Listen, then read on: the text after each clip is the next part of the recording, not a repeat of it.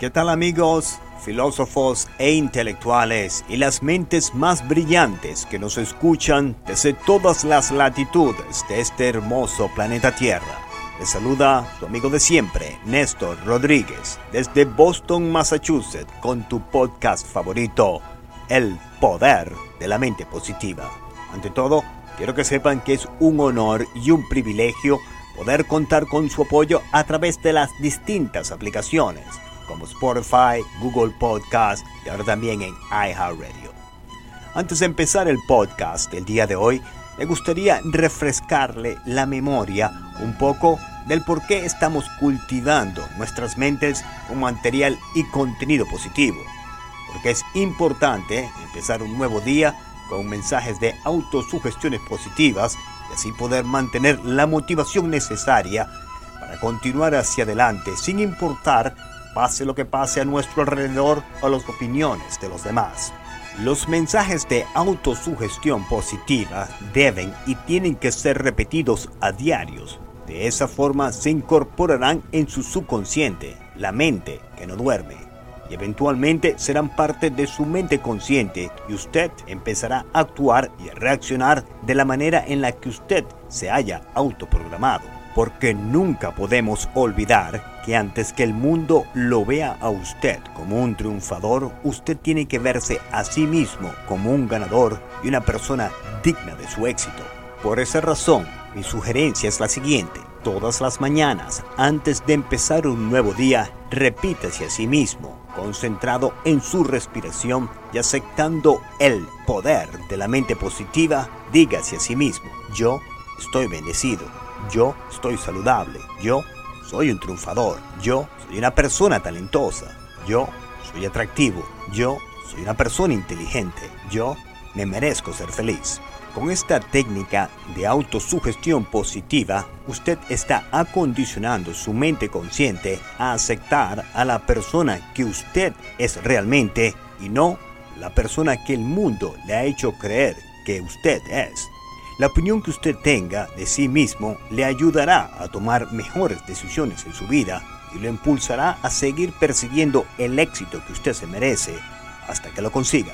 Al repetirse esta técnica de autosugestiones positivas, yo soy bendecido, usted aceptará las bendiciones del Todopoderoso y verá las manifestaciones de la inteligencia infinita en su vida todos los días. Al repetirse yo soy saludable, Usted tomará mejores decisiones en el momento de alimentarse y evitará la comida chatarra que es tan perjudicial para usted y buscará soluciones para llevar una vida activa y saludable. De igual manera, al repetirse todos los días la autosugestión positiva, yo soy un triunfador, usted evitará ese comportamiento sedentario y de procrastinar los deberes que tiene que culminar. Y al continuar con las autosugestiones positivas, yo soy una persona talentosa. Usted se propondrá a perseguir su sueño artístico de cantar, escribir o de actuar o quizás hacer un podcast como el que usted está escuchando en estos momentos. Manteniendo su concentración en su respiración, usted se repetirá, yo soy una persona atractiva. En este mundo moderno, lleno de vanidad, es fundamental tener una buena autoestima. Como dicen los americanos, confident is key. Si usted se siente atractivo, tendrá el valor de perseguir a esa persona que podría ser la pareja de su vida, su compañero de vida, lo cual es crucial para triunfar en esta vida y conseguir todos sus sueños. Manteniéndose enfocado en la autosugestión positiva, yo soy inteligente. Si usted tiene una opinión más elevada de su intelecto, usted abrirá la puerta hacia el aprendizaje y buscará el conocimiento y nuevos retos para su mente, como por ejemplo leer libros más interesantes sobre publicidad, negocios, mercadeos y hasta de autoayuda, y así usted podrá continuar hacia adelante y aprendiendo y enriqueciendo su intelecto de una manera más inteligente. Y por último, y una de mis autosugestiones favoritas, yo me merezco ser feliz. Repítase todos los días antes de empezar un nuevo día. Yo me merezco ser feliz. Y usted empezará a reevaluar su relación con el medio ambiente y las personas a su alrededor. Usted tomará en consideración si esa relación tóxica con su pareja o con su amigo o profesionalmente vale realmente la pena su tiempo. Y de esta manera empezamos el podcast del día de hoy. Are you ready?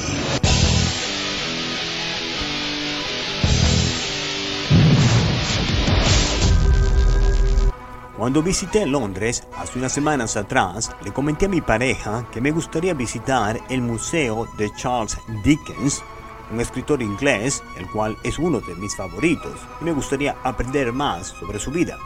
Dickens creó uno de los personajes de ficción más famosos del mundo y fue considerado como uno de los mejores escritores del siglo XX y el mejor novelista de la época victoriana. Quizás usted haya visto el clásico navideño Christmas Carol, o mejor conocido como el cuento de Navidad, o quizás Oliver Twist, el cual es un libro que estoy leyendo nuevamente en estos momentos. Y hay otros libros de él, tales como Grandes Expectativas, Un amigo en común, entre otros. Vale la pena mencionar que realmente no me considero un fanático y seguidor de Dickens, como muchas otras personas sofisticadas y amantes frenéticos de sus libros, y debo ser honesto, que mi admiración a Charlie Dickens es más bien por su vida personal y sus logros y sus éxitos como un hombre de visión, disciplina y constancia. Y es realmente el tópico relevante a nuestro tema y es lo que quiero compartir con todos ustedes. Así que presten mucha atención a lo que les voy a contar, ya que es parte de la biografía de Charles Dickens según Wikipedia. Charles Dickens era hijo de John Dickens, quien era un oficinista de la pagaduría de la Armada en el arsenal del puerto de Portsmouth, y de su esposa Elizabeth Barrow. En 1814, la familia se trasladó a Londres a la Somerset House en el número 10 de Norfolk Street. Cuando el futuro escritor tenía 5 años, la familia se mudó a Chatham, en el estado de Kent. Su madre era de clase media y su padre siempre arrastraba deudas debido a su excesiva inclinación al despilfarro. Charles Dickens no recibió ningún tipo de educación hasta la edad de nueve años, hecho que posteriormente le reprocharan sus críticos al considerar su formación en exceso de autodidáctica. Con esta edad, después de acudir a una escuela en Rom Lane, estudió cultura en la escuela de William Gill y se graduó en Oxford. Pasaba el tiempo fuera de su casa leyendo fuerazmente y mostró particular afección por las novelas pintorescas. También leía como frucción de novelas de aventura como Robinson Crusoe y Don Quijote de la Mancha. En 1823 vivía con su familia en Londres en el número 16 de Bainham Street en Camden Town, que era entonces uno de los suburbios más pobres de la ciudad aunque sus primeros años parecían haber sido de una época idílica, él se describía como un niño muy pequeño y no especialmente muy bien cuidado. Bien hablaría de su extremo patetismo y de su memoria fotográfica de personas y eventos que le ayudaron a trasladarse la realidad a la ficción. La vida del pequeño Charles Dickens, el futuro célebre escritor, cambió profundamente cuando su padre fue denunciado por impago de sus deudas y encarcelado en la prisión de deudores de Marsh Seal. La mayor parte de la familia se trasladó a vivir con el señor Dickens en la cárcel, una posibilidad establecida en aquel entonces por la ley que permitía a la familia del moroso compartir su celda. A los 12 años se consideró que el futuro novelista Charles Dickens tenía la edad suficiente para comenzar a trabajar y así comenzó su vida laboral en jornadas diarias de 10 horas. En este periodo su vida transcurrió pegando etiquetas en una fábrica de zapatos, donde ganaba 6 chelines semanales. Con este dinero tenía que pagar su hospedaje y ayudaba a la familia, de la cual vivía con el padre que aún permanecía encarcelado. Como podemos observar, la vida del pequeño escritor Charles Dickens no fue nada fácil, pero lo pudo superar y en mayo de 1827 Dickens empezó a trabajar como pasante en el bufete de los procuradores Ellens en Blackmore y después de un tiempo como taquígrafo judicial, periodístico y parlamentario.